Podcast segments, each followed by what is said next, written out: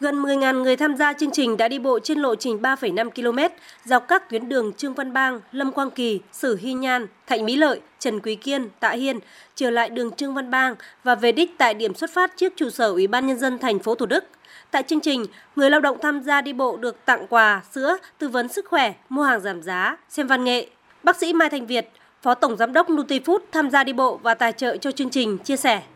Đây là một hoạt động rất là ý nghĩa và hôm nay tôi thấy là mọi người tham gia rất là hào hứng, rất là tích cực và điều này nó hứa hẹn một cái phong trào thể dục, phong trào đi bộ dành cho công đoàn, dành cho người lao động để làm sao nâng cao sức khỏe của người lao động nói riêng và của toàn dân nói chung. Theo ông Phạm Chí Tâm, Phó Chủ tịch Liên đoàn Lao động Thành phố Hồ Chí Minh, chương trình nhằm vận động nguồn lực xã hội, chung tay cùng công đoàn thành phố chăm lo cho đoàn viên công đoàn, người lao động khó khăn mắc bệnh hiểm nghèo trong dịp Tết Nguyên đán Giáp Thìn cũng như trong năm 2024.